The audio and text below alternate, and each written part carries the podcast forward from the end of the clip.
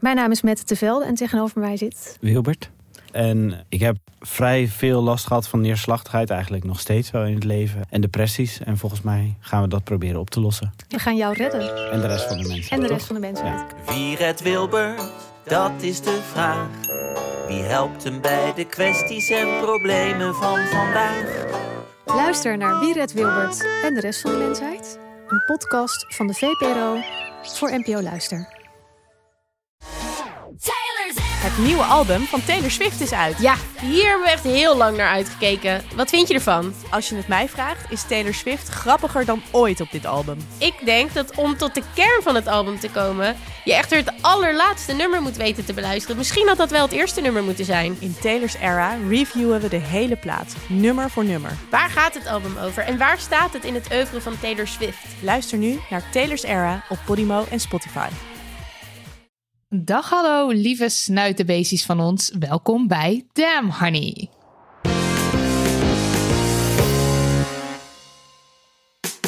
De podcast over shit waar je als vrouw van deze tijd mee moet dealen. Mijn naam is Marilotte. En ik ben Nidia.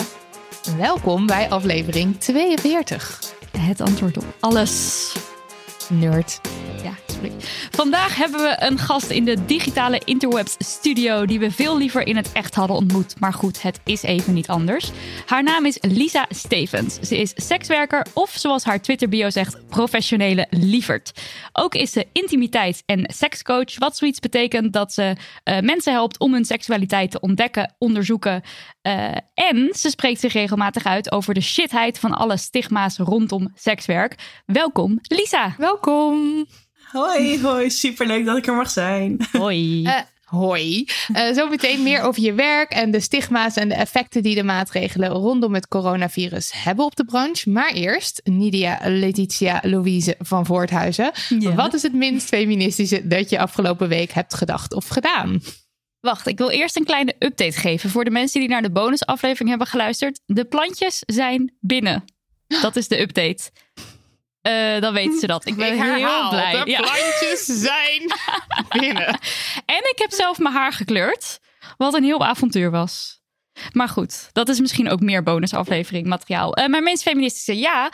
Eh, ik had laatst seks met Daniel. En toen, ehm, eh, eh, hoe zeg ik dat? Ging zijn penis in mijn vagina op een moment dat dat eigenlijk nog niet de bedoeling was. Als in, ik was nog niet nat of opgewonden genoeg. En toch liet ik dat een beetje zo gebeuren. Dat was mijn minst feministische. Dat is namelijk helemaal niet handig, want dat doet pijn. En op zich Ja. ehm, zou ik toch echt wel eh, moeten weten dat ik gewoon daarin kan zeggen van... hé, hey, eh, dit gaat iets te snel. Maar dat deed ik niet. Maar je deed het niet.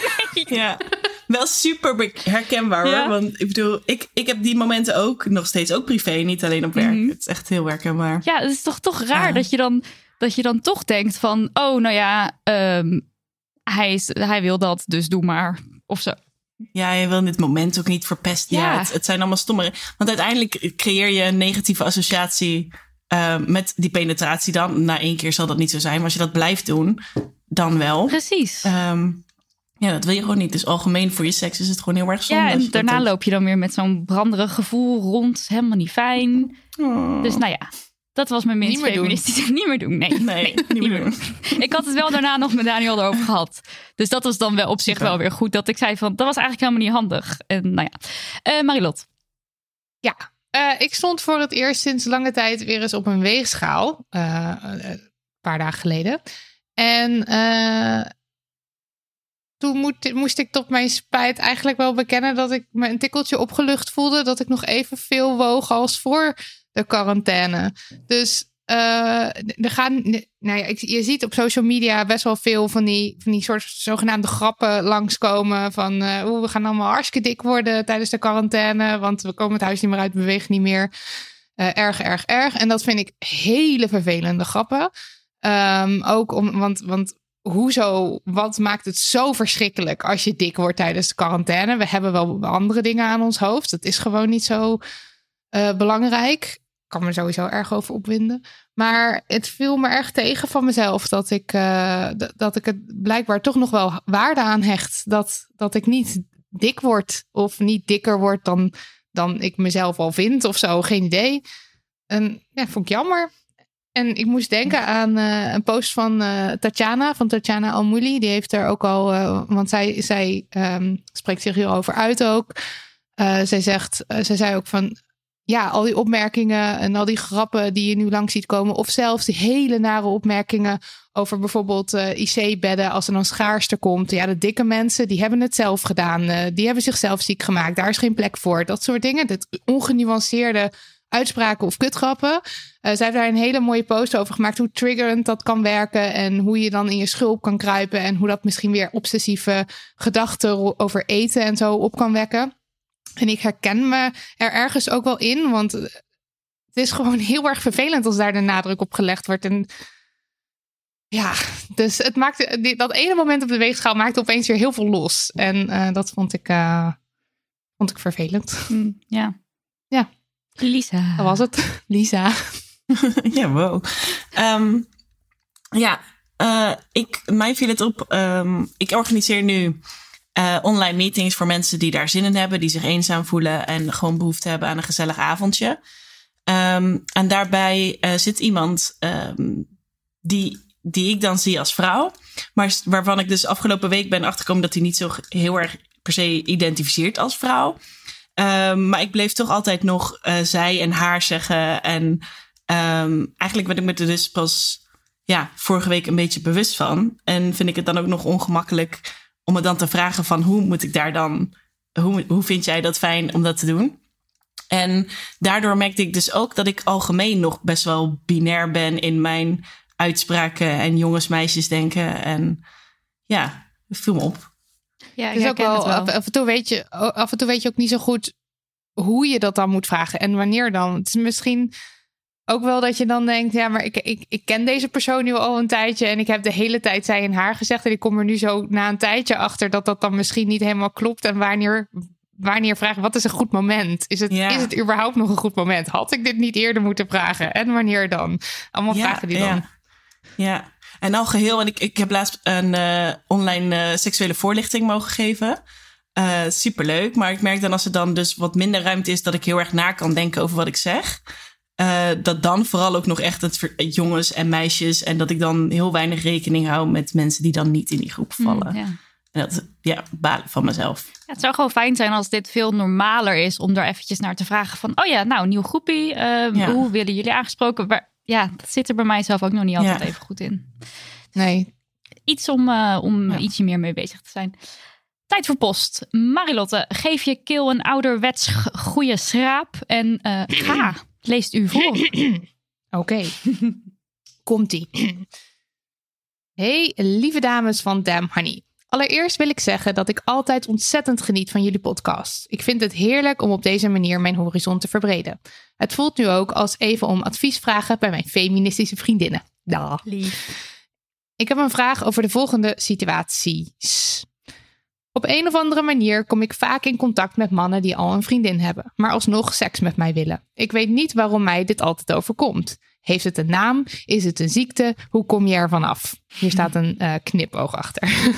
Alle gekheid op een stokje. Soms heb ik seks met die mannen, soms niet, soms één keer, soms vaker. Ik ken vaak de vriendin in kwestie niet. Ik interesseer mij in feminisme, maar ook in verschillende vormen van relaties, zoals open relaties of polyamorie. Ik denk vaak na over in hoeverre ik fout ben door dit te doen. Soms vind ik dat ik weinig fout doe, omdat ik mezelf als individu zie die geen relaties heeft met iemand waarin hier afspraken over zijn. De man in dit verhaal heeft wel een relatie met iemand anders waarin zij hebben afgesproken geen seks te hebben met anderen. Dan denk ik, dan is die man fout en ik heb verder niks te maken met de relatie die zij hebben en de afspraken die daarbij horen. En daarna denk ik, ja, maar je hebt er wel een aandeel in. Je geeft die man wel de kans om vreemd te gaan. Wat zou je ervan vinden om in die vriendin haar schoenen te staan? Vervolgens vraag ik me dan weer af of dat dan echt mijn verantwoordelijkheid is. In hoeverre heb ik invloed op zijn gedrag? Als hij het niet met mij zou doen, zou hij het wel met iemand anders doen. Op een of andere manier doet dit argument me altijd denken aan het wel niet eten van vlees. Mensen die zeggen, ja, alsof ik een verschil kan maken als ik dit vlees niet eet. Iemand anders eet het dan wel op. De vraag is of je er een aandeel in wil hebben. Misschien. Hoe denken jullie hierover? Groetjes, anoniem. Hoe denken jullie Leuke hierover? vraag. Nou, ik denk erover dat ehm, iedereen een eigen verantwoordelijkheid hierin heeft. En dat het niet aan jou is. eh, je bent niet de slechte persoon of zo op het moment dat je dit doet, vind ik. Dat is mijn mening. Ehm, kijk, die man die maakt uiteindelijk die keuze. En het, do- het doet me ook een beetje denken aan het concept van de femme fatale. En dan als de man dan verleid wordt, dat hij daar dan op geen enkele manier meer nee kan, tegen kan zeggen vanwege het slaaf zijn van de hormonen. Eh, dus de, de slechte vrouw die erop, die erop uit is om relaties kapot te maken of zo. Ik bedoel, die man die kan toch ook gewoon nee zeggen of, of afwimpelen of ehm, de stap niet maken. Ja, ik vind dat die verantwoordelijkheid echt bij hem ligt hierin. Ik ook. Ehm, ik ben zelf ook wel eens vreemd gegaan. Zeg maar ikzelf, maar ook degene met wie ik dat dan deed, die had ook een relatie. Dat was niet netjes. Dat geef ik ook toe. Ik snap ook dat het niet een ethisch iets eh, is. Maar goed, het is een keuze die ik gemaakt heb waar ik eh, in principe nog steeds wel achter sta. Ook al is het misschien niet iets waar ik het meest trots op ben. Maar ik vind wel dat het allebei onze eigen keus was. En dat ik ehm, mij over mijn eigen vreemd gaan, dat is een ander ethisch iets dan over zijn vreemd gaan. Want dat was zijn keus. Dat is wat ik eh, ervan vind. Ja, precies. Daar, daar ben ik het mee eens. Ik vind het sowieso nooit, nooit de verantwoordelijkheid van degene die geen, geen relaties heeft. Zeg maar, wie, wie, de, wie de relatie niet heeft en die die afspraken ook blijkbaar niet maakt. Eh, en dan kan je nog voor jezelf wel ja, een soort van ethische overweging maken, denk ik. Ik kan me voorstellen dat het misschien niet goed voelt of zo. En dat je dan dus zelf zegt: ik, ik doe het niet. Ofwel, je maakt die keus. Maar het is niet jouw verantwoordelijkheid. Nee. Lisa, wat vind jij? Ja, ik denk dat je dat, eh, die laatste toevoeging daar maakt, eh, die je maakt, vind ik heel goed. Ehm, ehm, want qua verantwoordelijkheid, zij heeft inderdaad voor de rest niemand aan om zich aan te verantwoorden, behalve zichzelf. Eh, dus dan is het inderdaad nagaan bij jezelf. Wil ik die persoon zijn Ja. die dat doet? Ehm, ja, en dat kan ik niet voor je bepalen. En, en ik kan ook heel goed voorstellen dat dat per moment verschilt, waar je nu dus ook al last van hebt. Ehm, dus ik denk dat je gewoon voor jezelf een keer de knoop moet doorhokken van zo wil ik zijn. Die persoon ben ik. En proberen je daaraan te houden. Maar is het niet ook, eh, want, want het, hele, het hele beeld wat jij al noemt van de femme, femme fatale. Ik, ik moet dus bijvoorbeeld hele, ik moet bij deze brief heel erg denken aan, aan die scène uit eh, Love Actually. En dat dan die eh, secretaresse achter die getrouwde man Oh ja. aangaat. En, eh, en zij wordt dan heel, ik bedoel, ze, je, je haat haar een beetje eigenlijk als kijker. Zeg maar. En volgens mij is dat een soort algemeen beeld dan wat je hebt van de single vrouw die dan achter zo'n weerloze man aangaat of zo. Dat weerloos ik weet niet. Ja, en dan, en dan eh, ik, ik bedoel, dit is daar niet echt mee te vergelijken, maar volgens mij hebben we die associaties wel. En daar word ik dan een beetje moe van dat dat blijkbaar toch, dat we allemaal automatisch dan toch gaan nadenken over eh, de verantwoordelijkheid ligt bij de vrouw of zo. Of, of dat jij daar ook enige, enige inspraak of verantwoordelijkheid in zou, in zou hebben. Maar dat, ja, nou ja, dat was nog even een Ja, en nou, het roept bij mij sowieso ook allerlei gedachten en ideeën op over het idee van monogamie en het idee van de ware. Wat we natuurlijk wel heel erg meekrijgen in de maatschappij, weet je wel, in boeken en films en zo. Van nou, en dan eh, ze leeft er nog lang en gelukkig dat. Ehm, ja, waar ik vind dat je daar wel een stuk realistischer naar mag kijken. Dus ehm, ik weet nog helemaal op het begin, toen Daniel en ik een relatie kregen, dat we daar al heel snel een gesprek over gehad hebben. Van hey, eh, we vinden elkaar superleuk, maar je weet niet hoe het gaat zijn. Je weet niet wie je tegen gaat komen. En dat kan bij wijze, volgende, bij wijze van spreken volgende maand kan er al iemand langskomen waarvan je opeens denkt van wow, ik ben opeens helemaal weggeblazen. Dat vind ik een heel leuk iemand. Of dat kan misschien over tien jaar komen. Maar ja, de kans dat het gaat gebeuren, dat je iemand anders tegenkomt die je leuk vindt, is best wel groot. En het zou zo fijn zijn als je daar gewoon over kan praten. Dus je hoeft niet, je hoeft niet meteen te zeggen, oké, en dan zijn we dan nu meteen maar eh, in een open relatie of ehm, meteen de stap naar polyamorie maken. Maar in ieder geval dat je het op tafel legt van, hé, hey, ik vind jou superleuk, maar het is wel iets wat zou kunnen gaan gebeuren in de toekomst. En ik hoop zo dat we daar dan open het gesprek over kunnen voeren. Ja, dan Ja. is het dus communicatie in een relatie. En dan is Ja. het dus niet degene die uh, m- met wie iemand vreemd gaat, die, heeft daar, die staat daar verder buiten. Het Ja. gaat over de communicatie Oh ja, binnen maar het een is relatie. sowieso niet haar schuld dat hij vreemd gaat. Precies. Dat Nee. is sowieso. Ja, het is meer Dat- inderdaad, wat vind je zelf ervan? Ja. Ja, ja. Ja, Ja. En, Ik en bedoel, dat, wat hij doet, dat is echt zijn eigen ding. Ja. Ja, en dat hij en dan misschien. relatie ook. Ja, en dat hij dan misschien dus afspraken eh, niet nakomt die zij hebben gemaakt binnen hun relatie. Dan is dat aan hem en helemaal niet aan haar. Nee. Nou, leuk dat we het daarover eens zijn. We hebben nog een Haar brief. probleem opgelost. Fijn. Nou ja, nog een brief. Meer post. Ja. Nidio, aan jou de eer. Nidio. Hi, coole queens. Insert lieve woorden in de trant van jullie zijn amazing. Dankjewel. Ik heb enorm lang getwijfeld om een mail te sturen. Maar na jullie aflevering over porno te hebben gehoord... ben ik mijn eigen figuurlijke drempel maar overgestapt. Het zit te vaak in mijn hoofd. Ik identificeer me als vrouw en ben biseksueel. Ik heb veel geëxperimenteerd met vrouwen... maar vaak liep dit uit op een hele hechte vriendschap. Mijn twee huidige beste vriendinnen begonnen als flirt. Vorig jaar heb ik een kortstondige relatie gehad met een vrouw. Alles aan haar klopte, maar ik voelde het echt niet. Ik heb in mijn leven een aantal langere relaties gehad met mannen. Momenteel zit, zit ik in een relatie met, niet dat ik daarin geloof, maar om even de omvang van mijn gevoel aan, over hem aan te geven, de liefde van mijn leven. Hij is gigantisch open-minded, zelf ook biseksueel, heeft prachtige lange haren en een vrouwelijke manier van doen. Zijn vrouwelijkheid wint me ontzettend op. Soms beeld ik me tijdens een vrijpartij in dat ik de man ben en hem neem. En dat vind ik supergeil. Ik ga mijn vraag kort samenvatten.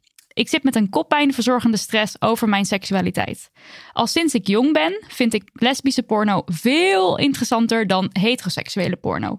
Een piemel interesseert me werkelijk geen zier. Ik kon me enorm vinden in Marilotte, die niet graag naar piemels kijkt. Ik eigenlijk ook niet.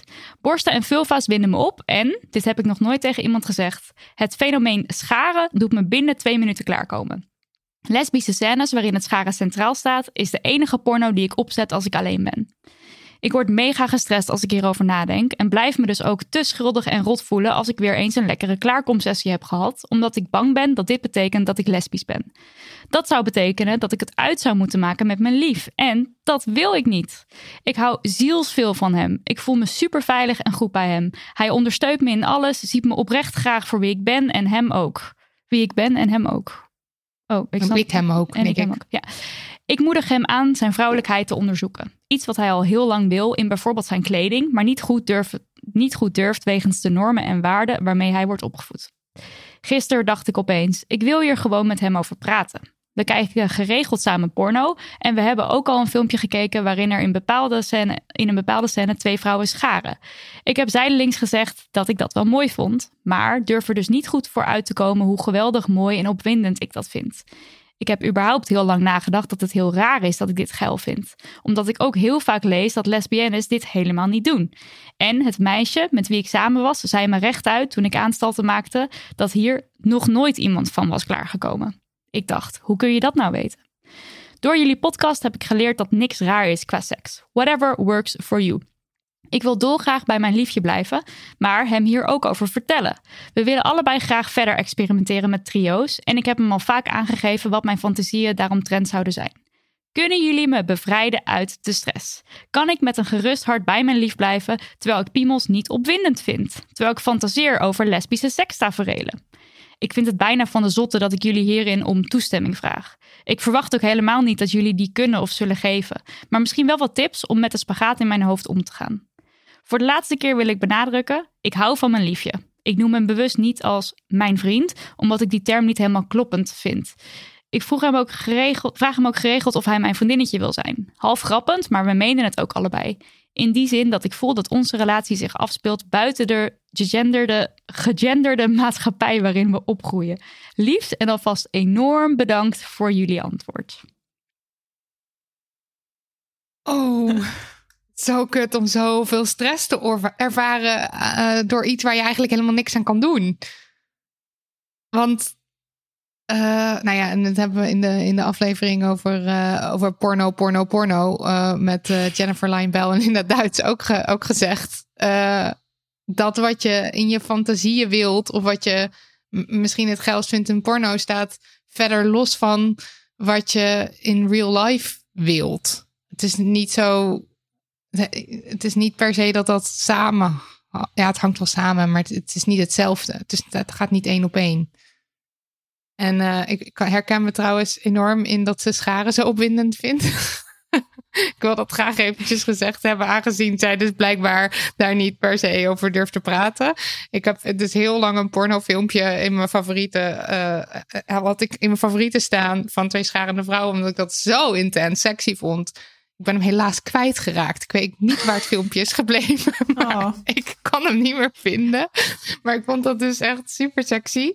En eh, alleen als ik eh, zeg maar zelf scharen bijvoorbeeld, vind ik dan weer echt niet te doen. Daar krijg ik dan de slappe lach van. Dus ehm, eh, dat is ook weer zoiets. Blijkbaar kan ik dat in mijn hoofd dus wel heel sexy vinden. En in het echt doet het me eigenlijk weer niet. Het is ook weer een voorbeeld van dat dat dus he- helemaal niet per se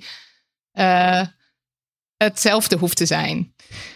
Maar ja, Ehm, het is.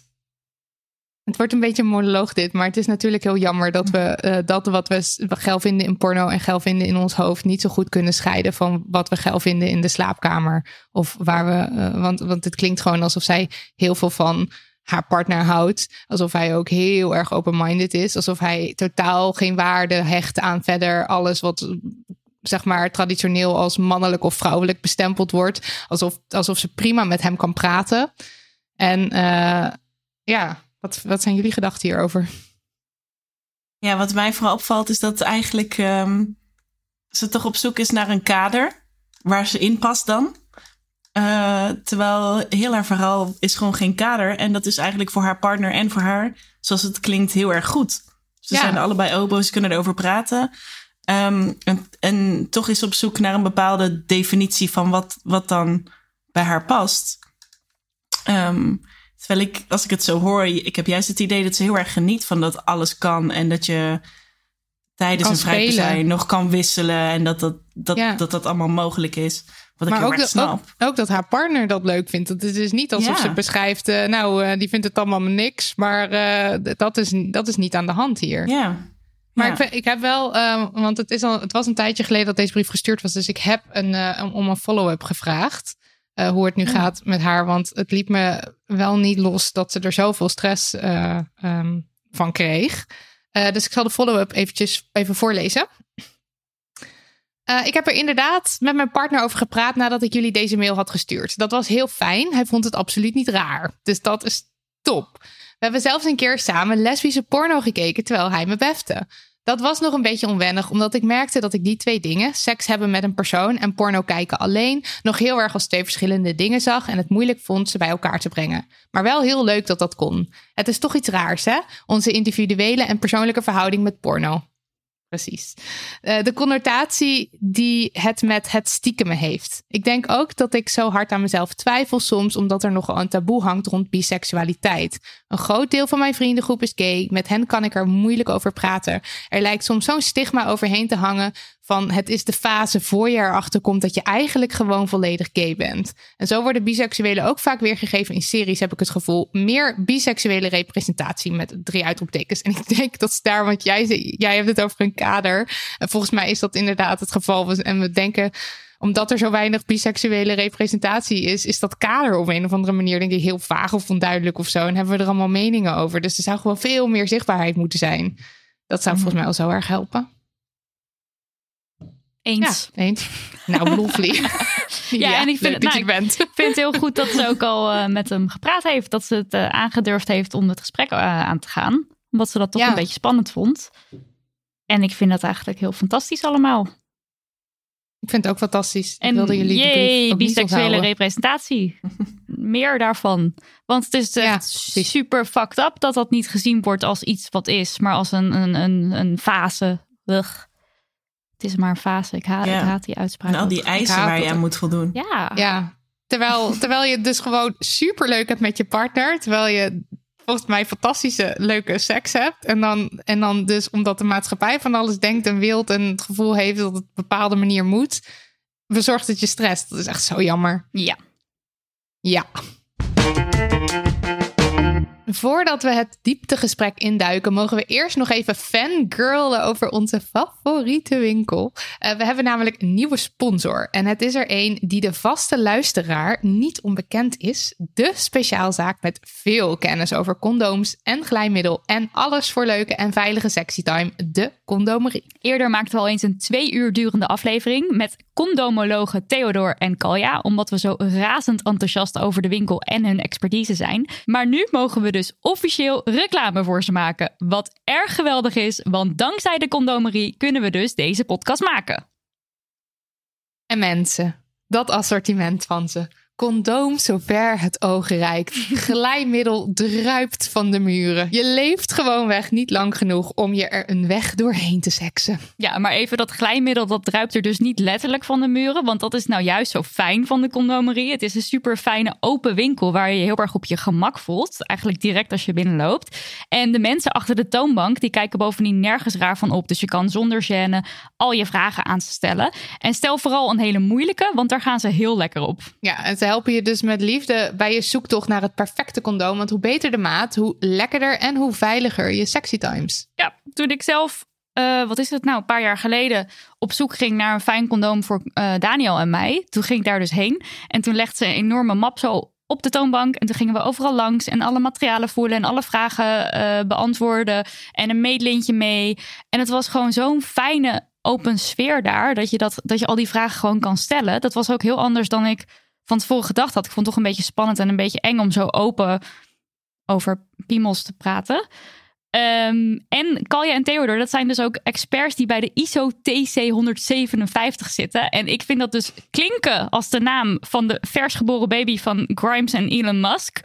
Maar het is de internationale conferentie waar op wereldniveau de norm bepaald wordt rondom condooms. Dus dit zijn echt, deze mensen weten echt alles wat er op dit moment te weten valt over condooms.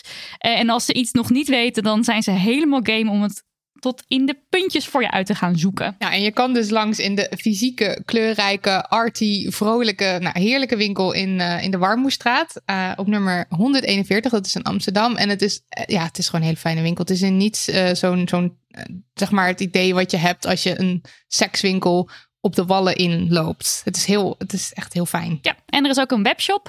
Eh, daar vind je ook allerlei advies hoe je het beste condoom kunt vinden. En je kunt er bijvoorbeeld ook proefpakketjes bestellen met allerlei verschillende soorten condooms, zodat je thuis kunt gaan testen. En daarvoor ga je dus naar condomerie.nl. En mocht je het nou wat spannend vinden om condooms of glijmiddel online te bestellen, alles wordt discreet verzonden. Condomerie.nl mensen, go!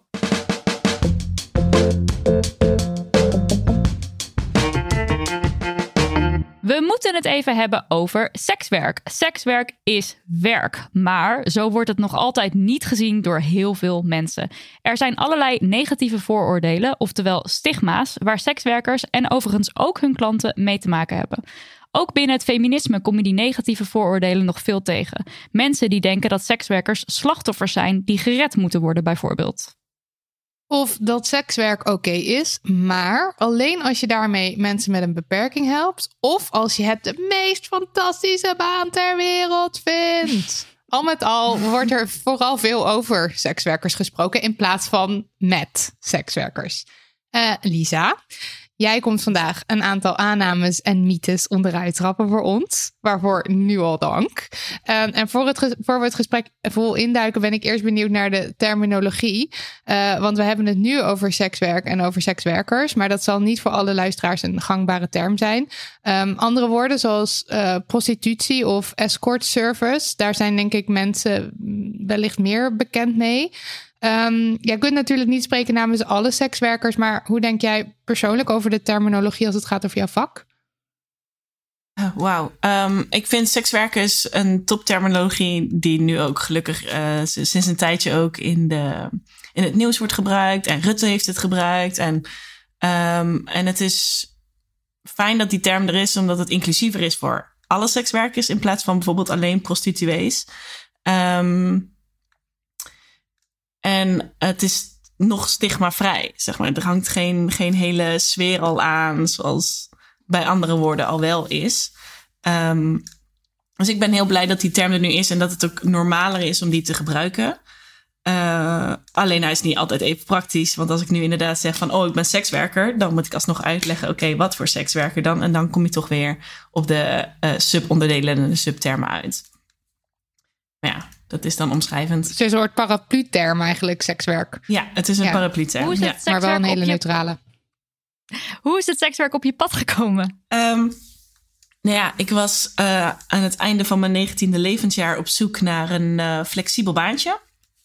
En ik dacht eigenlijk aan thuiswerk. Mijn moeder heeft dat wel eens gedaan. En ik denk, nou, dan krijg je een doos thuis gestuurd. En dan kan je een beetje pennen in elkaar klikken op mijn gemakje. Minimuminkomen, prima. Dan heb ik iets en dan kan ik lekker zelf bepalen uh, wanneer en hoe lang en hoeveel ik werk. En dat ging ik googlen. En toen kwam ik eigenlijk vooral uit op webcam sites. Uh, handig dat uh, Google weet dat je 18 plus bent. En um, ja, ik vond dat wel best spannend. Ik denk, ik denk dat ik dat best wel snel dacht van, nou, dat wil ik wel proberen. En toen heb ik dat met mijn vriend besproken en toen ben ik eigenlijk gaan, gaan webcammen. En na een tijdje dacht ik, nou, deze branche spreekt mij wel aan. En ben ik andere onderdelen gaan onderzoeken van wat ik leuk vind. En uiteindelijk ben ik dus bij een escortbureau terechtgekomen. En dat vond ik hartstikke leuk. En was er dan iemand die jou daar als een soort mentor in, in kon begeleiden? Of heb je dat allemaal Hmm. zelf uit moeten zoeken? Nee, ja, was dat maar waar. Um, uh, ik denk dat het tegenwoordig, je hebt nou ook Proud en je hebt veel meer van die belangenorganisaties. Um, waar beginnende sekswerkers bij terecht kunnen. Ik heb het idee dat er steeds meer sekswerkers openlijk praten over hun werk. Uh, wat goed is. Maar toen ik begon, negen jaar geleden, um, ja, was dat nog niet echt. Misschien heb ik ook niet goed gezocht. Uh, geen idee. Nee, ik begon bij een bureau en dat was het. Hij, uh, hij vertelde, die, die exploitant vertelde me wel van ja, zorg ervoor dat je van tevoren je geld hebt en dat je op tijd de deur uit bent. Zoiets. En uh, hou je tas uh, in het zicht, weet je. En dat, dat was het dan eigenlijk een beetje. Ja, dus echt de basisregels die kreeg je nog wel. Maar daarna moest je het allemaal helemaal zelf gaan uitzoeken. Van hoe, wat is nou uh, ja. een, een goed plan ja, campagne. Hoe, hoe, stap je binnen? Hoe heb je het over geld? Ja. welke handelingen wel of niet? en hoe dat, ja... Ja. ja. je zou echt wat aan een handleiding hebben dan, uh, kan ik me voorstellen. Zeker als je nog jong bent en je denkt, hoe dan? Ja, ja, ik ben ook met een vriendin, uh, zitten we wel eens te grappen. En ik denk dat meerdere sekswerkers daar onderling wel eens over grappen... om een sekswerkschool of zo te beginnen. Ja. Maar dat je zo basiscursussen kan... Of sowieso een boek, kan een podcast. Inderdaad. Ja, ja een podcast, een boek. Ja. ja. Met, een, met een soort handleiding. En, en, maar, en kon je er, uh, toen je net uh, begon, kon je er toen wel al over, over praten met uh, mensen, met vrienden of familie? Of was jij er wel open over? Ja, ik ben nooit goed geweest in dingen verborgen houden. Um, uh, dus ik, ik heb daar misschien de eerste twee weken heb ik daar wel over nagedacht. Um, en toen vertelde ik, uh, ik woonde toen bij uh, de schoonfamilie van mijn ex inmiddels. Um, en tegen hun vertelde ik dat ik massages deed en echt alleen dat. Meer was het niet. Maar na twee weken heb ik dat ook open gegooid. Want ik vond de dingen die ik meemaakte zo leuk. En ik wilde daar gewoon over kletsen. En ik hou helemaal niet van dingen geheim houden. Dus dat was vrij snel open eigenlijk. En, en hoe reageerden mensen dan?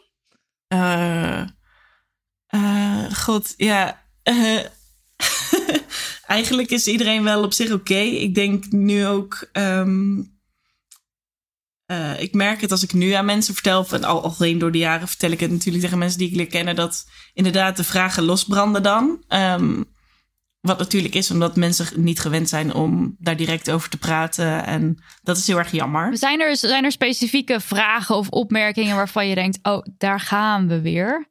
Dus wij hebben in ons boek 50 opmerkingen waar je als vrouw van deze tijd mee moet dealen. En dan uh, hoe je daarop kan reageren. En zijn er dingen die jou meteen te binnen schieten rondom je vak waarvan je denkt: oh ja, dat is echt zo'n soort kut klassieker.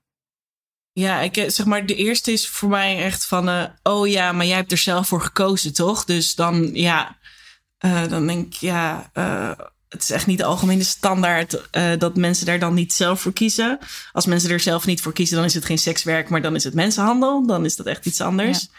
Ja. Um, en ook uit financiële nood bijvoorbeeld maak je ook die overweging, dat is ook een keuze. Um, dus dat is er wel eentje waarvan ik denk, oh, dat is echt dik stigma. Maar waar ik dan misschien ook al zo aan gewend ben dat ik hem soms niet eens meer hoor. Mm.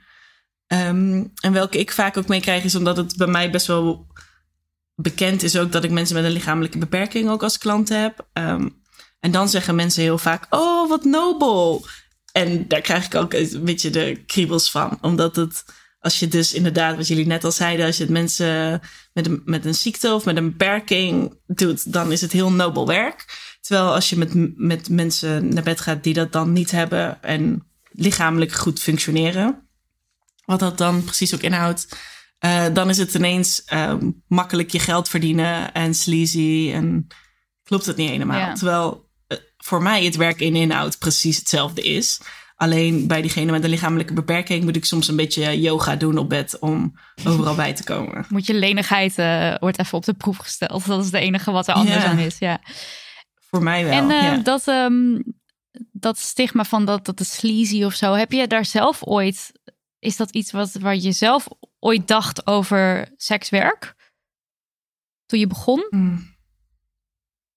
Ja, weet je, ik had, ik had dus eigenlijk geen. Ik, ik, toen ik dacht, toen ik begon met werken, dacht ik: oké, mensen betalen mij best wel wat per uur voor seks. Eh, dat was ook het beeld, weet je wel, dat hele sexy ding. Eh, dus ik denk, ja, heel het uur lang wordt alle hoeken van de kamer laten zien. En eh that's it. Waar ik helemaal voor in was, daar niet van. Ehm, maar dat bleek in het echt wel anders te zijn ook. Het gebeurt wel, maar het is niet mensen. Ik denk dat mannen die neiging ook wel veel hebben om seks te gebruiken om bij intimiteit terecht te komen. Omdat veel mannen nog niet openlijk kunnen zeggen: Oh, ik heb echt behoefte aan een knuffel en even een goed gesprek.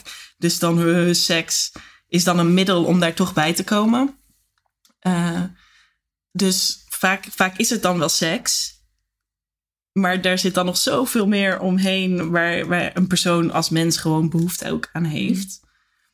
Eh, en ik heb dus gemerkt dat ik, dat ik dat ook heel erg leuk vind. Ja, dus het, wa- het was dus niet voor jou dat je allerlei vooroordelen zelf al heel erg... ehm, ja, dat je er negatief naar keek of zo. Ja, ik had wel. ehm, ja, in, in de branche noemen ze dat de horgie. En dat is eigenlijk de hiërarchie die je dan onder sekswerkers onderling ziet. De hoor. Eh, en de, de horgie. ja. En ehm,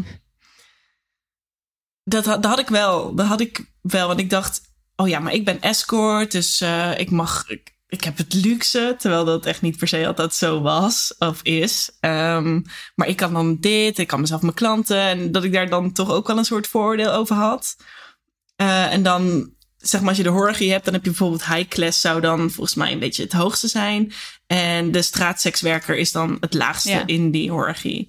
En die hebben het slecht en, en oh, de junkies. En, ehm, en dat was wel een voordeel wat ook ik had. Hmm. Ehm, ja, wat gewoon echt niet bleek te kloppen. Ik bedoel, je hebt, je hebt weet je, de, de mix. Ik bedoel, de bestaansekswerkers die het doen om hun drugsgewoonte ehm, te kunnen bekostigen. Maar die vind je in alle lagen. Het is echt niet super verdeeld in wanneer het luxe is en wanneer het trashy is. Of in nee, zo wil ik het niet zeggen. Maar, Ja, het is gewoon niet zo dat we naar de ene vorm van sekswerk moeten kijken van... oh, maar dan is het wel, dan is het wel oké, want Lisa die vindt haar baan vet leuk. En, en bij mensen die eh, vanuit geldnood eh, keus maken... dat we dan denken van, oh, dat is, dat is dus niet oké. Die mensen moeten gered worden. Ja, dat sowieso niet. En dus ook dat ehm, die sekswerkers zijn ook verdeeld over de verschillende soorten sekswerk. Het is niet dat mensen uit geldnood alleen maar straatwerk Precies. doen. En, want er zijn ook straatwerkers die het fijn vinden om juist op straat te werken en niet moeten denken aan het escortwerk. Ja. Ja, en er zijn natuurlijk ook high-end high-end escorts die misschien een verslaving te onderhouden hebben of zo. ja, ja. En, en is het dan. eh, ik kan me ook voorstellen dat, eh, dat er een, een. dat mensen bij de escort een beetje het idee hebben van. Je, die doet het om de, om de spanning. En, eh, en, en ja, heb- hebben mensen een soort beeld van wat je dan als escort bent? Eh, wat dan het verschil zou zijn met een, eh, iemand die eh, bijvoorbeeld achter de ramen zit op straat. Ja, ik denk dat mensen escort vooral inderdaad zien als een soort high-class dingen. Wat je dus in films ziet. De pretty woman-achtige sekswerk. Ehm, wat kan. maar het is echt absoluut niet de, de hoofdmoot in de escort. Dat je zeg maar uit eten gaat en op jachten bent en op feestjes. En volgens mij al helemaal niet dat, dat mensen dan ook niet nog seks verwachten. Het is heel stom, want het is dus wel wat, wat zeg maar, ik hoor het woord escort en ik denk dus daaraan. Dus het is dus een, Ja. een niet, en ik weet dan heus wel dat dat, dat, dat, niet, een, dat, dat niet klopt, dat beeld. Uh, Maar het is dus wel blijkbaar een beeld wat, wat, wat in mijn hoofd zit. Ja, het is een beetje een, een luxe associatie of zo die gemaakt is. Ik denk dat dat heel erg komt door media, eh, de films. En het wordt een, heel erg geromantiseerd wat dat betreft. Terwijl, ja, weet je, ik vind mijn werk hartstikke leuk. Maar ik heb soms ook echt wel afspraken waarvan ik denk... Jezus, eh, oké, even doorzetten en dan heb ik mijn geld weer verdiend. Ja. Weet je wel, dan kan ik mijn huur weer betalen. En, ja, want het is ehm, gewoon werk. Jij vindt het soms ook wel ja. stom. Ja, ja, weet je, en ik doe dan wel mijn best om iemand eh, een goede tijd te geven. Maar ik heb er ook echt niet altijd zin in. Nee, net als, Nee. net als Ja. ik denk dat als je aan, aan een soort grootschalig onderzoek opzet, dan zal, ehm, ja, hoeveel procent zou ik zeggen, ik vind mijn werk niet altijd leuk. Echt 90 procent, misschien wel meer mensen. Terwijl Ja, daar zit dus, ja en ik denk...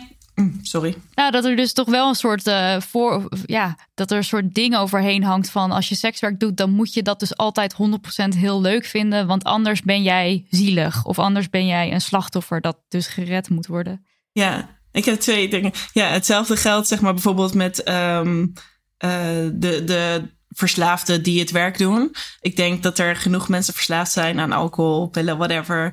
eh, die, die kantoorbaantjes hebben of mediabaantjes, die eh, hoog stress, weet ik veel. Het zit, in, het zit in heel de maatschappij natuurlijk, maar bij sekswerk wordt dat iets sneller eh, geassocieerd. Of dat wordt dan, mensen proberen het ook te verklaren. Net zoals wanneer iemand een, een een slechte relatie heeft of een misbruikrelatie. Eh, als je dat uitlegt als sekswerk, is het, oh ja, oh oké, nee dan. Maar weet je, het kan net zo goed voorkomen als, als wanneer dat je een advocaat Ja. bent. Of Ja. het komt overal voor. Ehm, ja, met slechte jeugd net zo. Mensen zoeken denk ik een verklaring. En het heeft denk ik ook heel erg te maken met hoe dat wij intimiteit nog zien in, in de maatschappij. Als iets wat je moet beschermen en klein moet houden of zo. Ja, iets wat je ook niet weg mag geven. Ja, ja, en dat mensen denken het gaat kapot als je dat te vaak doet. Of Ja. als je dat uit te koop zet of eh, verhuurt. Of, ehm, maar ja, zo werkt dat niet. Tenminste, ik heb het idee voor mezelf. Ik ben alleen maar beter geworden in mijn gevoelens delen. En herkennen welke gevoelens dat zijn. Ehm, en de ander een plezier geven dankzij mijn werk. Ja, en we hebben natuurlijk ook te maken met dat, het, eh, dat de woorden keg of hoer, dat dat echt als, als keiharde scheldwoorden in de taal soort al zit. Dat, dat daar op neergekeken wordt. Dus dat het, ja, die positie heeft het op een of andere manier eh, gekregen. Ehm, over dat ehm, het idee van sekswerk is, is geen werk. Dat staat eigenlijk, dat is niet normaal werk. Kan je daar iets meer over vertellen, over dat stigma? Ja, veel mensen zien het dus dan, dat het dan als een uit de hand gelopen hobby eh, is. Dat je van je hobby je beroep hebt gemaakt. Ehm, wat allemaal leuk is. Het is nog steeds een beroep dan. Dus als je iets bedrijfsmatigs doet, dan is het nog steeds gewoon werk. Ehm, ja, en voor mij eh, was het heel erg... Ik heb daar heel lang last van gehad, omdat ik het zelf ook dus niet zag als werk. Als echt werk. Dus ik gunde mezelf ook niet de tijd om ervan bij te komen of me echt voor klaar te maken. Ik heb zelfs een periode, want ik heb zelf ook een, een escortbureau eh gerund. Ik ben een exploitant geweest voor een tijdje. En dat ik dan overdag dus alle afspraken regelde en administratie en zo. En s'avonds was mijn ontspanning, dan had ik escortwerk. Oh ja. Want dat was toch leuk en gezellig. En Maar dat was ook je Ehm, werk. Ja, en het is dan wel leuk en gezellig, maar het is inderdaad nog steeds werkend. Het is best wel intensief als je iemand voor een bepaalde tijd jouw volledige aandacht wil geven. Ja. Ehm, maar ja, destijds zag ik dat niet zo. En ook in grenzen, ehm, denk ik, door het niet zien van het als een echte dienstverlening. En dus ook niet dat je jezelf kan ontwikkelen daarin. Dus heel lang is mijn werk een beetje zo hetzelfde gebleven. En ik ben nu gelukkig bezig dan ook met dat coaching. En kijken, de podcast, weet je, alle andere dingen en talenten die ik in wil zetten. ehm, en wil kijken hoe ik daarin kan groeien. Ehm, maar het idee is wel heel lang geweest van, oh, je bent sekswerker en dat is het werk. En er zit geen groeimogelijkheid in of zo. Omdat het niet echt als een carrière gezien wordt. Of ik, ik zag het niet echt als een carrière. Ehm, terwijl ja, weet je, je moet best wel veel dingen kunnen. Zeker als je zelfstandig werkt. Ehm, weet je, klantenservice, e-mails beantwoorden. eh, de afspraken doen. De advertising. Jezelf een beetje zorgen dat je voldoende Moet je lekker neerzetten. ja, Ja. ehm, website bouwen, weet je, die shit heb ik zelf gedaan. De Belastingdienst. eh, de maar op. Altijd kut. Oh. Voor iedereen. Ja. Ja, en dan inderdaad ook dus de, het leren wat, wat je in de zorg wel veel ziet. is het leren van je eigen grenzen bewaken. Dat je weer op kan laden. Want emotioneel werk is gewoon best wel zwaar werk. Ehm, ja, ik, ik heb daar heel lang geen aandacht voor gehad. En ik heb het idee dat daar überhaupt weinig aandacht voor is. Voor sekswerk algemeen. Het wordt denk ik in een groot. Ik, ik zie het in, het in de sekswerkcommunity zie ik het zeker wel natuurlijk. Ehm, maar ik denk in de maatschappij zelf is het, oh ja, hup, even makkelijk geld verdienen. Mm, Ja. En wordt daar niet bij stilgestaan dat dat energie kan kosten. En dat je zorgvuldig met jezelf om moet gaan. Enzovoort, enzovoort. En dat is inderdaad dan ook heel gevaarlijk voor jezelf, omdat je daar dan misschien in meegesleurd wordt in dat idee, terwijl dat dus niet zo is. Want je moet gewoon Ja. op jezelf letten. Ja, Ja. ja. En het stigma, eh, het, het slachtofferdogma. Nou ja, het meest schadelijke daarvan vind ik dat daar de wetgeving vooral op bepaald wordt. Dus naast dat, dat dingen gewoon echt genuanceerder zijn dan, ehm, dan het loverboy verhaal van oh, meisje wordt versierd, krijgt een cadeautje en dan oh, uit schuldgevoel ga je werken. Vaak lopen die dingen ehm, veel genuanceerder. Eh, ik heb bijvoorbeeld ook mijn, mijn vorige relatie ehm, was echt geen goede relatie op het einde. Waarvan je kan zeggen dat hij misbruik maakte van het geld wat ik verdiende als sekswerker. Ehm, maar, maar het is niet zo geweest dat hij mij gemanipuleerd heeft om het werk te gaan doen. En dat hij me onder druk zette. Ehm, dingen zijn gewoon echt veel genuanceerder dan, dan dat. Bovendien, mensen die daarin zitten, als je in die situatie je ziet jezelf niet als slachtoffer. Dus, dus je gaat daar dan ook niet ehm, die hulp voor zoeken. Of je voelt je niet gehoord als mensen tegen jou zeggen: eh, Ja, je wordt gewoon gebruikt en je wordt gewoon gemanipuleerd. Want zo, zo zit dat niet. Door dat stigma ben je men- minder snel geneigd om juist over de problemen te praten, omdat mensen het al van tevoren een soort van op je drukken. Ja, dus het is een, het is een soort visuele, visueuze cirkel. Je, je bent een, Ja. een sekswerker en er is het stigma. En door dat stigma ga je ook niet, treed je ook niet naar buiten en vraag je niet om hulp. Nee, je wil misschien En dus- zelfs juist wel gaan bewijzen dat het niet zo is. Ja, Ja. ja, ook. En, ja. en, dan, en, dan, en dan gaat het eigenlijk de verkeerde kant op. Terwijl je zou, gewoon naar, je zou er gewoon over moeten kunnen praten. Zonder dat er Ja. eh, allemaal meningen en allemaal vooroordelen zijn. ja. En eh, waar ik benieuwd naar ben is, want eh we, we praten dan nu over sekswerk. Wordt sekswerk door de wet of in de wet wel als echt als werk gezien of niet? Want kijk, dat, dat we in de maatschappij allemaal vooroordelen hebben, dat is één ding. Maar is het voor de wet wel al goed geregeld? Nou, je, je ziet dat zeg maar de, de wetgeving van sekswerk valt onder justitie en veiligheid. Strafrecht dan ook. Dus niet onder arbeid. Ja, dus daar, daar plaats je het eigenlijk al in de schimmige hoek. Ehm, en dat komt voort vanuit het verleden. Ik weet ook niet of dat het zo makkelijk is om, dan, om dat dan verplaatsen naar gewoon de, de arbeidsministerie. maar ehm, daar zit het dus al. Dus het wordt al vanuit de overheid al bekeken vanuit justitie en veiligheid.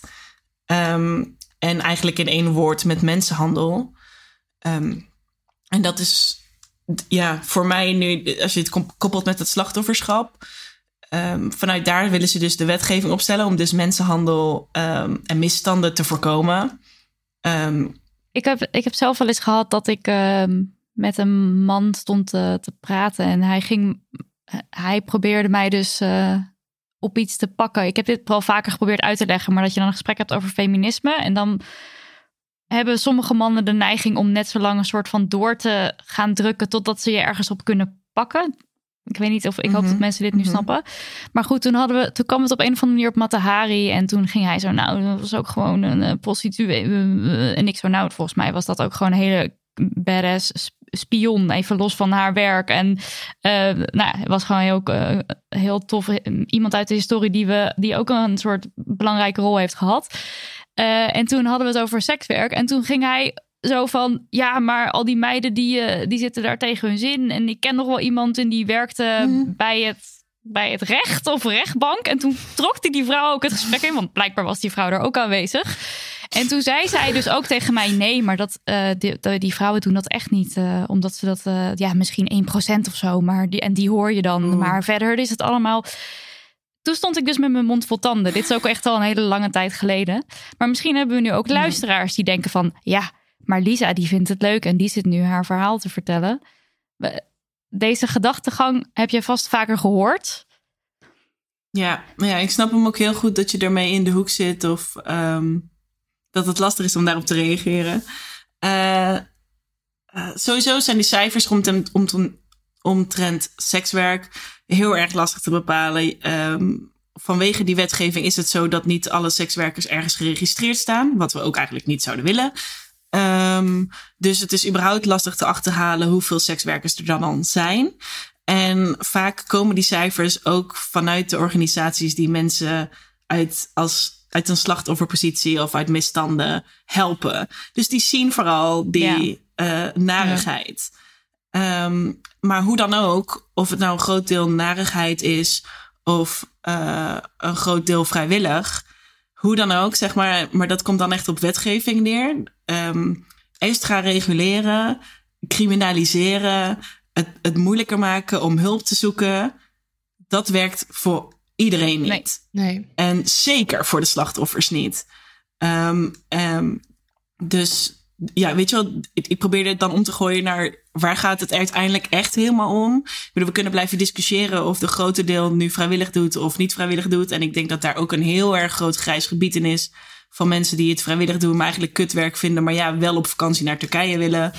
Um, ja, en, en ook, dat, ook dat moet kunnen. Dat je het kutwerk vindt, maar je doet het wel, want je wil op vakantie naar Turkije. Dat, dat, ja, dat, toch? Ja, toch? Lijkt mij. Ja, als je jezelf en niemand anders daarbij benadeelt, Why the fuck not? Ja. En het is dus heel goed om dat onderscheid te blijven maken tussen mensenhandel, eigenlijk wat jij net ook al uh, eerder in het gesprek zei. Mensenhandel en sekswerk is niet hetzelfde. En dat we dat ook niet over Ja. kam moeten scheren. Ja, ja. Ja. En ehm, eh, het end-demand idee van Zweden en Frankrijk. Want daar is natuurlijk ook altijd, dat, dat hoor je heel vaak ook in de media van, oh maar kijk, ze hebben nu in Zweden zo'n goed model bedacht. Dat werkt. Kan Ja. je misschien eerst heel Ja. kort uitleggen wat het inhoudt en daarna jouw eh, mening geven? Allereerst disclaimer, ik ben echt niet een expert op gebied op eh, wetgeving Nee. en zo. Eh, dus heel erg diep kan ik er niet op, niet op ingaan. Maar wat het eigenlijk inhoudt is dat ze dus klanten van sekswerkers strafbaar willen maken. En daarmee zeggen ze dat ze de sekswerkers ontzien. Maar ze willen gewoon de vraag naar sekswerk stoppen, zodat sekswerkers geen sekswerk meer hoeven te doen. Ja. Eh, en daarmee willen ze dan alle misstanden oplossen. Alleen eh, wat het doet is, zeg maar, de mensen die dus de luxe hebben om ander werk te gaan doen. ehm, eh, en dus niet afhankelijk zijn van een goede klanditie of zo. Die kunnen ander werk gaan doen. Maar de mensen die dus zich hoe dan ook eh, in een positie bevinden dat ze het werk moeten doen of whatever. eh, die blijven over dus met klanten die het niet erg vinden om gestraft te worden voor een bezoekje. En dus ook minder opties op klanten, waardoor klanten weer een sterkere, ehm, niet onderhandelen, ja, wel een beetje onderhandelings, of in ieder geval sekswerkers onder druk kunnen zetten. Mm. Ehm, sekswerkers moeten op onveiligere plekken gaan werken, omdat klanten bang zijn om gepakt te worden. Dus dat kan allemaal niet meer gewoon in het openbaar. Je kan minder snel eh, naar de politie als er iets gebeurt, want eh, ja, straks trekken ze jou en dan trekken ze je klanten en dan heb je helemaal geen klanten meer. Ja, want ook als ze jou dan niet kunnen beboeten, maar je klanten wel, ja, dat zijn, dat zijn je klanten. Dus die wil je ook graag Ja. te vriend houden. Of in ieder geval daar, ja. Ja. je wil niet dat ze een boete krijgen en voetsie zijn. Ja, inderdaad. Ja, Dus dat, dat werkt gewoon niet. En ehm daartegenover, als je kijkt naar wat er dan wel echt werkt, dan kun je kijken naar Nieuw-Zeeland. Daar hebben ze volledige decriminalisatie van sekswerk. Daar is het nu dus gewoon een werk als ZZP'er. Ehm en eh, daar zijn veel meer hulporganisaties. Eh, het geweld is verminderd. Eh, weet je, die resultaten zijn gewoon supergoed. En de rapporten zijn er allemaal van te vinden online. Het is echt fantastisch. Ja. En je ziet het nu dus ook even koppeltje naar de corona nu, zeg maar. Ehm, dat de sekswerkers daar gewoon dus als ZZP'er ehm, gelijk al recht hebben op zo'n financiële vergoeding. En dus niet vanuit het idee van, oh shit, ik moet wel geld verdienen, want anders heb ik niks. eh, toch door moeten gaan werken. ja. En want hoe zit het hier in Nederland met de, met de coronaregelingen? Een bruggetje. Ja, Ehm, soepel. Mooi. Ja. Ehm, de, de, in de wetgeving in Nederland heb je over het algemeen dat de meeste sekswerkers via opting-in werken. Eh, tenzij je als volledig zelfstandig sekswerker werkt, dan heb je een KVK. En dan moet je dus ook je- geregistreerd zijn. Dan moet je Ja. dus geregistreerd Wat zijn. ook een probleem Eh, is, toch? klopt. Kan je eerst, ja, sorry dat ik jullie onderbreek, maar kan je eerst kort uitleggen Nee, waarom goed. dat registreren ook een probleem is? Niet voor iedereen, maar Ja, vanwege, de, ehm, vanwege het angst op stigma en de kans op stigma. En eh, wat er gewoon, eh, gewoon wel is. Eh, De, veel sekswerkers doen het soms gewoon even voor tussendoor. Je hebt sekswerkers die het doen om een studie te betalen. Die later misschien nog, weet ik veel, in de journa- journalistiek of de politiek willen. Of leerkracht. Weet je, er zijn gewoon allemaal nog beroepen en dingen waarvan je reëel kan zeggen van... goh, als het dan uitkomt dat ik sekswerker ben geweest... dat kan mijn carrière wel eens eh, tegen gaan zitten. Dat is helaas gewoon nog een reëel ding. Eh, ehm, dus daarom zijn er veel sekswerkers die zeggen van... ja, bij mij hoeft dat niet eh, ergens in de gemeente op record te staan... Ja. dat ik sekswerker Voor ben. iedereen ook op te zoeken en met een adres erbij. Ja, en soms is het zelfs ook als je het bij de gemeente dus een vergunning aanvraagt, dat het in het dagblad eh, komt te staan. Dus dat er dan zo'n. Er is een nieuw bedrijf eh, begonnen. Oh. En dan die en die en die. Dus ja, ik kan me heel goed voorstellen dat niet iedereen daarop zit te wachten. Ja. En je moet aangeven wat je doet natuurlijk bij de KVK. Dus dat is gewoon, daar is niet onderuit te komen. Ehm, ja, je hoeft niet direct, direct sekswerk te zeggen. Eh, dat dan weer niet. Maar als je dus een vergunning aanvraagt bij de gemeente, dan eh, is dat Ja. weer wel. Maar ja, niet iedere gemeente geeft een vergunning aan een zelfstandige. Dus dan moet je weer een exploitant zijn. Het, is, het, is ook nog Word je gewoon niet makkelijk in gemaakt als... eh, Nee, nee, nee. nee. Oké, goed. Dus dan heb je al... Dus sommige mensen die hebben wel een KVK. Andere mensen die doen opting, opting in. Opting Ja. in. Ja, en dan werk je dus bij een exploitant. Eh, wat dus een club of een escortbureau kan zijn. Eh, en het is een fictief dienst, dienstverband. eh, destijds voor de belasting een beetje gemaakt volgens mij.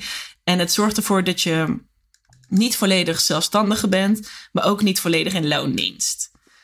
Wat er nu dus voor zorgt dat je geen recht hebt op de ene financiële tegemoetkoming en ook geen recht op de andere. Dus superveel sekswerkers die zitten in één klap zonder werk.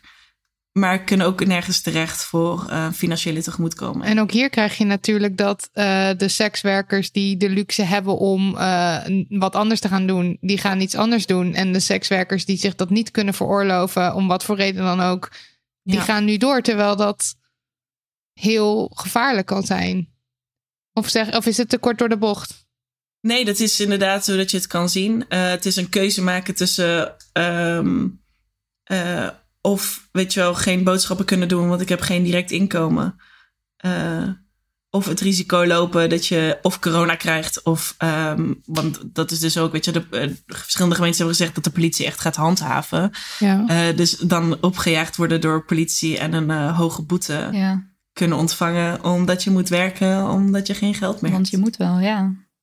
En is dat opting in, is dat specifiek bedacht ook voor sekswerkers? Of is dit, is dit een soort constructie die bij andere bero- Zijn er meer mensen die in deze categorie vallen? Ja, volgens mij is het toen na 2000 bedacht na het bordeelverbod. Oké.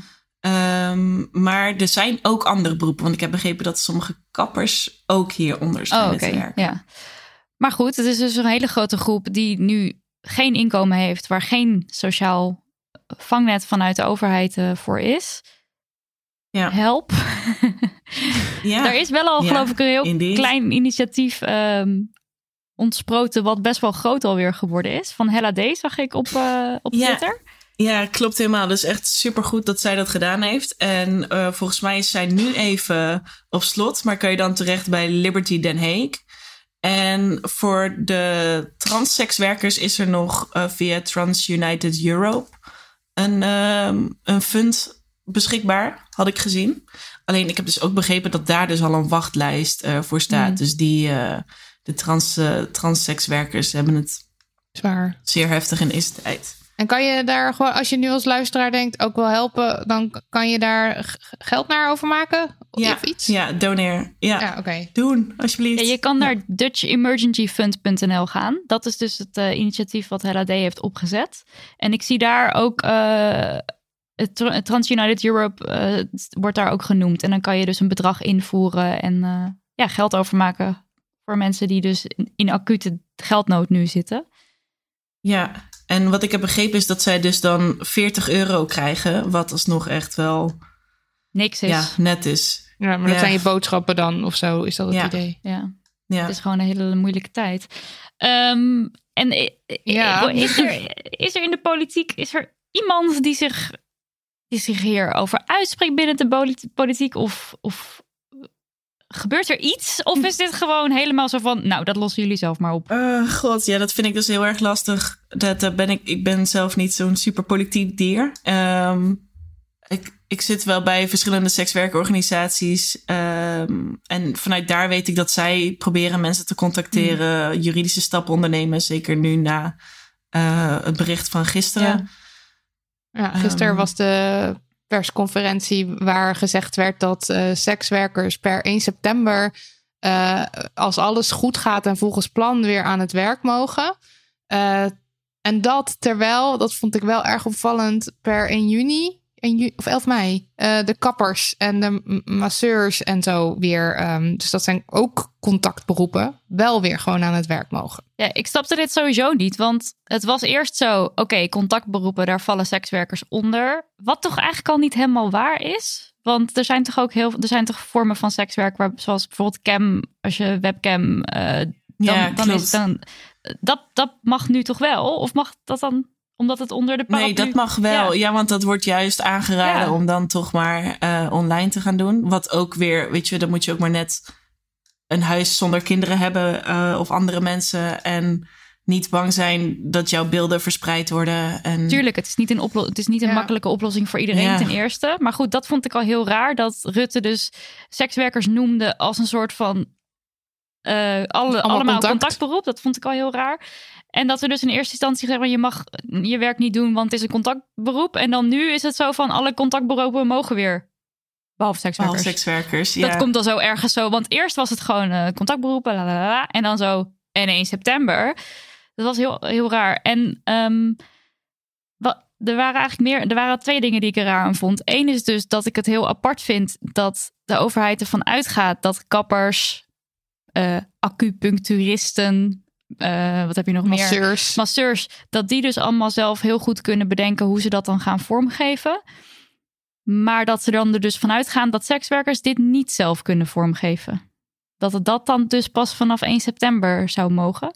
En het, wat, ik er ook, wat ook typisch is, ik las hier ook op Twitter over. ehm, dat seksclubs en coffeeshops in hetzelfde groepje zijn, staan. Op, je hebt zo'n overzicht wat de overheid ehm, gepubliceerd heeft van wanneer mag wat weer.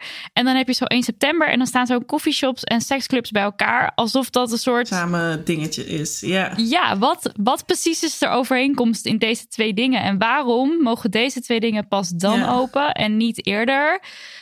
Eh, is dat omdat je ze liever failliet ziet? Of wat precies is hier? Het is heel sketchy. Ja, god, ik, ik moet zeggen, ik Ja. vind het dus super moeilijk om eh, een dag na dat nieuws naar buiten is gekomen een, concrete mening te vormen. Eh, want je hebt echt Mhm. gewoon veel te weinig nuances. En ook mijn eerste reactie is: ja, shit man, ik hoopte dat ik weer mocht gaan werken. Mijn wereld weer voorspelbaar werd en ik weer een beetje dingen zelf in de hand kon houden. Ehm, Ja. en, en het voelde ook gelijk oneerlijk. Ehm, eh, omdat als ik kijk, weet je, ik zou bijvoorbeeld als je kijkt, ik had het met een vriend vandaag over. Als je vijf klanten eh, zou ik misschien in een week doen. Eh, en een kapper Mhm. heeft dat misschien in twee uur. Als je dan kijkt in de Ja. hoeveelheid eh, verhoudinggewijs in de hoeveelheid verspreiding dat dan zou zijn, denk ik, hè, ja. Ja. En ik kan ook Ja. maatregelen nemen. Ik bedoel, we kunnen stoppen met, met zoenen. We kunnen zorgen dat we alles met condoom doen. Goed wassen natuurlijk. Goed verstand gebruiken. Dat kan allemaal. Aan de andere kant vind ik het dus... Weet je, ik ben ook heel erg geneigd om hier boos over te worden. En fuck, we worden uitgesloten en, we, en, en ze willen ons kapot. We. Aan de andere kant is er ook wel meer lichamelijk contact. Je bent veel meer face-to-face. Je ademt makkelijker in elkaar. Er is zweet. Er, er zijn lichaamsappen. Ehm, en ik vind het heel lastig om niet meer mee... Want we weten het fijne gewoon niet van. We weten het fijne van corona ook nog niet. Nee. Maar ik vind wel dat, ehm, dat er echt wel een betere vergoeding moet komen. En beter gelet moet worden op de doelgroep die Ja. nu gewoon Ja, niks krijgt en overgelaten wordt aan. Ja. ja. En als je nu zegt fuck you tegen de sekswerkers, dan moet je wel zorgen dat ze ook gewoon de zomer doorgesleept worden. Ja. Ja. Ja. En als we het hebben over, de, over wetgeving en, eh, en, en hoe, het, hoe het beter zou kunnen. Want dat, eh, eh, hoe het nog geregeld wordt, dat je dan misschien de klanten een boete gaat geven, dat werkt dan niet. Ehm, maar heb jij ideeën over hoe het wel zou werken? Ja ik, ja, ik ben dus heel erg voor het decriminaliseren. Het, het sekswerk gewoon zien als een beroepsgroep. En inderdaad is het loskoppelen van de mensenhandel, van de misstanden. Ehm, dan kan er, net zoals bij iedere andere beroepsgroep, kunnen daar misstanden zijn. Mensen kunnen een verkeerde relatie hebben, mensen kunnen verslaafd zijn. Maar dan valt dat gewoon onder de reguliere verslavingszorg of relatiezorg of whatever. Ehm, daar ben ik voor. En, en, en, dat zie je dus ook in Nieuw-Zeeland, dat dat gewoon knijtergoed werkt. Ehm, ja. En weet je, gewoon als wij als maatschappij ook sekswerk gewoon als werk gaan behandelen, dan verandert die tendens ook gewoon van, oh ja, het is gewoon werk. En hebben mensen ook gewoon automatisch van, oh, daar moeten we respect voor hebben of daar moeten we gewoon mee omgaan.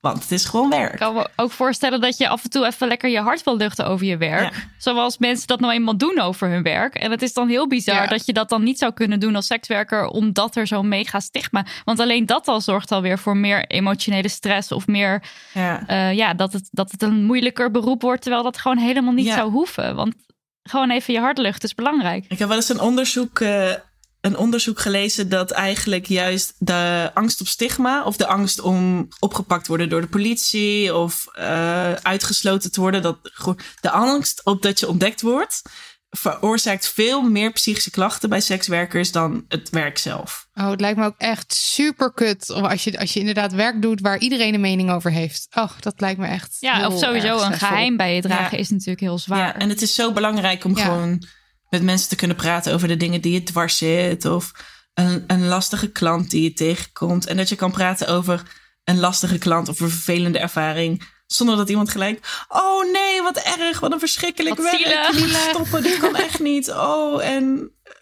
kwaad. Ja. ja. terwijl dat ook helemaal niet de reactie is als ik uh, even mijn hart lucht over, ja, weet ik veel. Ik, uh, Marilotte is zo'n vervelende collega en uh, weet ik veel. Ja, dan, dan gaat iemand ook niet meteen oh, zeggen van je moet nu stoppen. Wat erg dat je podcast, kan dat kan toch niet? Je je ziel zo verkoopt.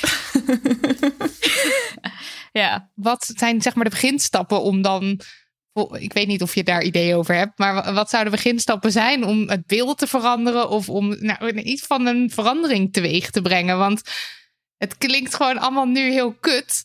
en het lijkt me dat dat dan beter moet. Um, nou, je ziet al, weet je, je ziet al steeds meer communities vormen, uh, klankbordgroepen. En uh, dat is al super sterk. Gewoon plekken waar dat sekswerkers gewoon open kunnen praten over de dingen die ze meemaken. Dat is super belangrijk. Um, ja, natuurlijk ben ik voor uh, als, je, als je die ruimte hebt, als je merkt dat je een veilige omgeving bent, of dat je een vriendin hebt, of vrienden hebt, of whatever, waar dat je over kan hebben. Weet je, hoe meer sekswerkers zichzelf laten zien, hoe beter. Met de disclaimer dat het absoluut niet moet. Je moet je niet onder druk gezet voelen om uit de kast te komen of het te vertellen als het voor jou absoluut niet veilig voelt of dat je denkt dat er consequenties zijn. Absoluut niet. Um, maar ik denk wel dat er gewoon verschillende representaties nodig zijn. Net zoals bij queer mensen. Um, uh, die je nu, weet je wel, veel meer ziet in films en series en interviews. En uh, representatie is gewoon heel belangrijk. En dat geldt voor sekswerk net zo.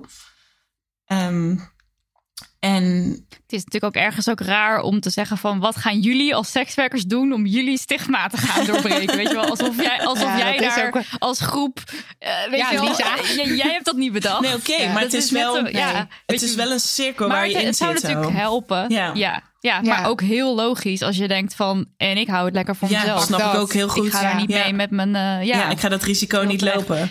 Ja. ja, en ik las dat je ook um, uh, in een klankbordgroep zit in Tilburg. Dat, waar, waar de gemeente ook. Um, ja, de gemeente is daar in, in uh, samenwerking met de klankbordgroep en politie en zorgverleners, um, hulporganisaties.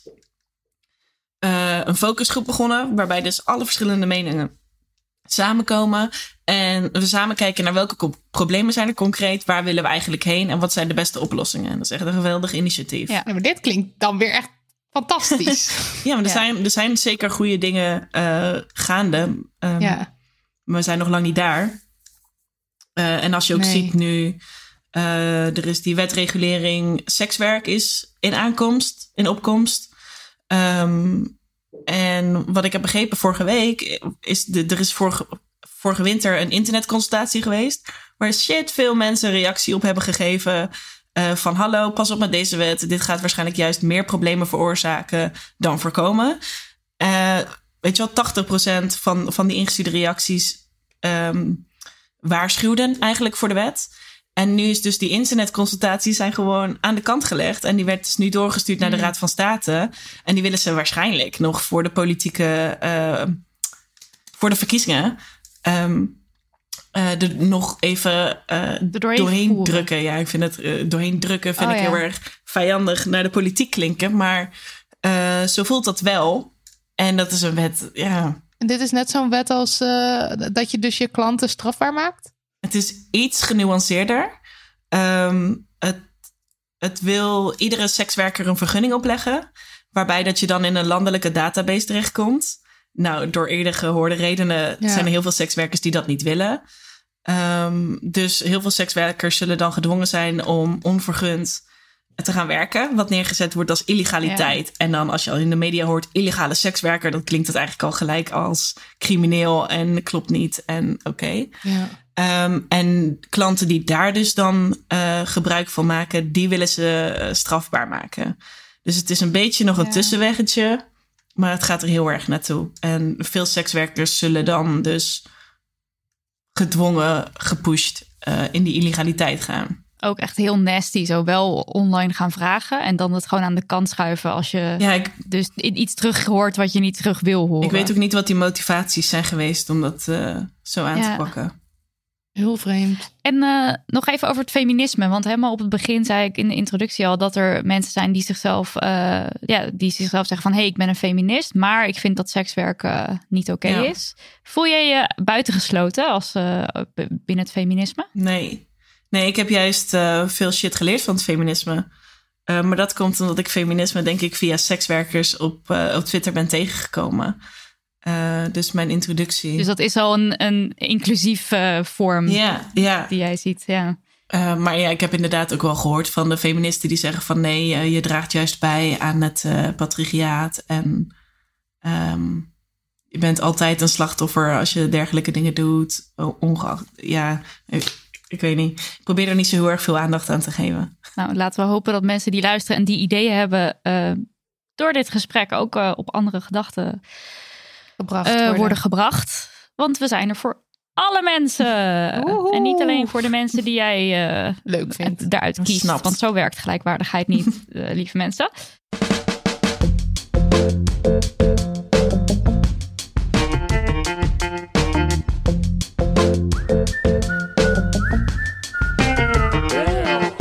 Oké, dan gaan we door naar de yes en no. Ja. Eh, niet ja, de no. Ja, eh, mijn no speelt zich af in Hongarije. Want de president daar, Viktor Orbán, misschien hebben jullie al eens van deze ontzettend nare klaphark gehoord.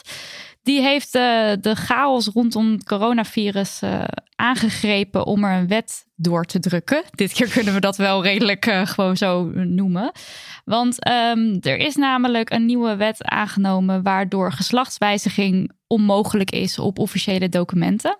En dat betekent dat trans mensen dus niet meer een nieuwe naam of een ander gender op hun paspoort kunnen zetten. En ik las hier een stuk over in de NRC eh, door Emily van Outeren. Ik zou het ook eventjes in de show notes zetten. En daarin komen ook een paar trans mensen aan het woord die aangeven van ja, als ik naar het postkantoor of de apotheek ga, dan moet ik mezelf legitimeren. En dat, dat levert dus allerlei eh, ongemakkelijke, misschien ook soms gevaarlijke situaties op omdat het niet overeenkomt met hoe ik eruit zie. Ehm, sowieso is natuurlijk zo'n document bij je dragen, terwijl dat niet is wie jij bent. Dat is sowieso denk ik al een verschrikkelijk gevoel. En dat Orbán dus nu deze situatie gebruikt om even zo woep zijn eigen eh, LBTIQ plus eh, haat eigenlijk te ja, groter te kunnen maken. Dat vind ik eh, een ontzettende damn honey no. En Ja. echt ook wel heel eng. Ehm, wat ook David Vig, ik weet niet of ik dat goed zeg, maar nou ja, zo spreek ik het even uit. Dat is de directeur van Amnesty Hongarije. Wat hij er ook over zegt, is dat het een vorm van provocatie is, ook van eh Orbán. Hij zegt, wanneer internationale organisaties en media er schande van spreken, wordt dat hier uitgemolken voor propaganda.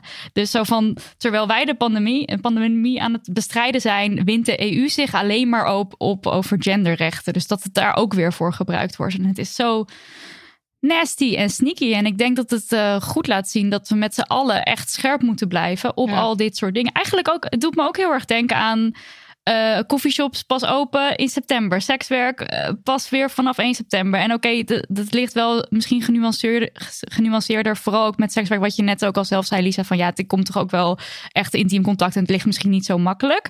Maar het is toch typisch dat dan die twee groepen zo helemaal op het eind pas weer eh, mogen. En of daar dan een soort politieke agenda achter zit van weet ik, het CDA of zo van, nou ja, dat vinden we toch al niet zo heel chill. Dan laten we ze nog eventjes eh, spartelen.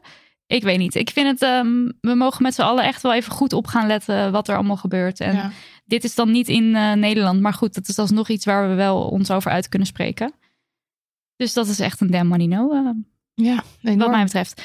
Marilot. Ja. Een yes. Oké, ik eh, had wat overweging. Ik heb, ik heb even zitten twijfelen of ik het een yes moest noemen, maar ehm, ik, ik doe het wel met wat slagen om de arm. Eh, de NOS kopte op 4 mei dat Soudaan genitale verminking bij vrouwen, dus vrouwenbesnijdenis, strafbaar stelt. Wat op zich, eh, nou ja, dan lees je, dan denk je, oké, dat lijkt me goed. Ehm, en ehm, mensen die in Soudaan vrouwenbesnijdenis uitvoeren of daarbij betrokken zijn, kunnen vervolgens of kunnen nu een eh, drie jaar gevangenisstraf krijgen. En dat, dat is inderdaad een, een stap in de goede richting. Ehm, eh, maar dit is alleen voor de wet. Dus voor de wet is genitale verminking nu een- niet oké. Alleen dat betekent niet dat het niet meer gebeurt. En ik las in een artikel van One World zelfs dat in Egypte, waar eh, vrouwenbesnijdenis al ehm, sinds 2016 verboden is, eh, dat de wetswijziging nauwelijks geleid heeft tot minder van dit soort procedures. En dat komt vooral omdat het idee daar heerst dat eh, besnijden gelijk staat aan beschermen. Dus je beschermt je kind of je dochter door haar te besnijden. Het zit heel diep in eh, de cultuur verankerd. Dus als dat in de, in de wet wordt aangepast, betekent dat niet dat dat in de cultuur ook aangepast wordt. En ehm, Ja, het kan bijna een soort schijn, schijnveiligheid of zo. eh, ja, dus- dat, dat, dat was. En dat is dus een beetje wa- waardoor ik dacht. eh, ik, ik, ik las die kop en ik dacht dat is goed, maar we moeten nu ook niet doen alsof dat dan nu het einde verhaal is. En waarom ik het eigenlijk dus een yes vond, is ehm, omdat deze wetswijziging het gevolg is van de door vrouwen en jongeren geleide opstand in eh Soudaan. Waardoor dus dictator Omar al-Bashir al eh, werd afgezet. En in aflevering 20, en dat was de aflevering over woede met Meredith Greer, eh, was deze hele opstand mijn damn honey yes. Omdat die vrouwen en die jongeren zo fierce zijn en daar echt keihard strijden voor hun rechten. Ehm, en er zit nu een nieuwe regering met vrouwelijke ministers. En er worden allerlei conservatieve wetten eh, worden weer eh, ingetrokken. Bijvoorbeeld eh, een wet die vrouwen vertelde hoe ze zich moeten kleden. Of wanneer ze op straat mogen zijn. Of hoe ze eruit moeten zien op straat. Dus in ieder, er gebeuren dingen. En de- ook deze wet, dat dus de vrouwenbesnijdenis... of dat de genitale verminking, dat dat nu verboden is... Mm. dat is ook een gevolg van die opstand. Dus dat vind ik echt een damn honey yes... Verder is het verschrikkelijk dat het nog gebeurt. En eh, weet ik niet wat de gevolgen zijn van deze wet. Maar ik wilde het toch even genoemd hebben. Ja. Dit was aflevering 42. Lisa, bedankt voor je zijn. En bedankt dat je vandaag met ons wilde babbelen. En ook bedankt luisteraar Sarah van het Instagram-account Sarah underscore underscore underscore traint. En zij gaf Streepje. streepje, laagstreepje, traint. Eh, zij gaf ons ooit gratis en voor niets les in spreken. Waarvoor nog altijd eeuwige dank, Sarah. En ze tipte toen ook Lisa als gast. En dankzij die koppelactie konden we de aflevering vandaag met Lisa opnemen. Yay! Ja, dankjewel. Eh bedankt Daniel van de Poppen voor je fabuleuze editwerk. En jingleman Lucas de Gier, bedankt man. Oh, en Liesbeth Smit, wat een website. En dat allemaal voor niets. Je bent een geschenk uit de hemel, een engel op onze schouder... en het vangnet om onze val te breken. Prachtig. Lieve luisteraars, wat fijn dat je weer luisterde. Dit valt dus nu niet door jouw poëtische eh, ophemeling nog der even in. Liesbeth. Geheel terecht overigens. Maar luisteraars, jullie zijn natuurlijk ook fantastisch. Heb je een verhaal, een vraag of iets anders leuks? Mail naar info.damhoney.nl Ja, en wil je ons supporten? Geef een eurotje of twee via petje.af slash damhoney. Of recenseer je te pletter, want daardoor stijgen we lekker in die rankings en dat willen we. Of niet. Zelf weten. Kan ons het schelen. Voor de record, het kan ons dus wel degelijk schelen. Oh, trouwens, eh, we lezen ook alles. En ik zat dus net, ik zat op bol.com te, te scrollen vanochtend. En toen stond er een nieuwe recensie eh, bij ons boek Heb je nou al een vriend? Door iemand die als naam honingbal had gebruikt. En helemaal enthousiast. Ah. En toen, nou, ik heb een uur gejankt van blijdschap. Dus het kan ons wel degelijk schelen.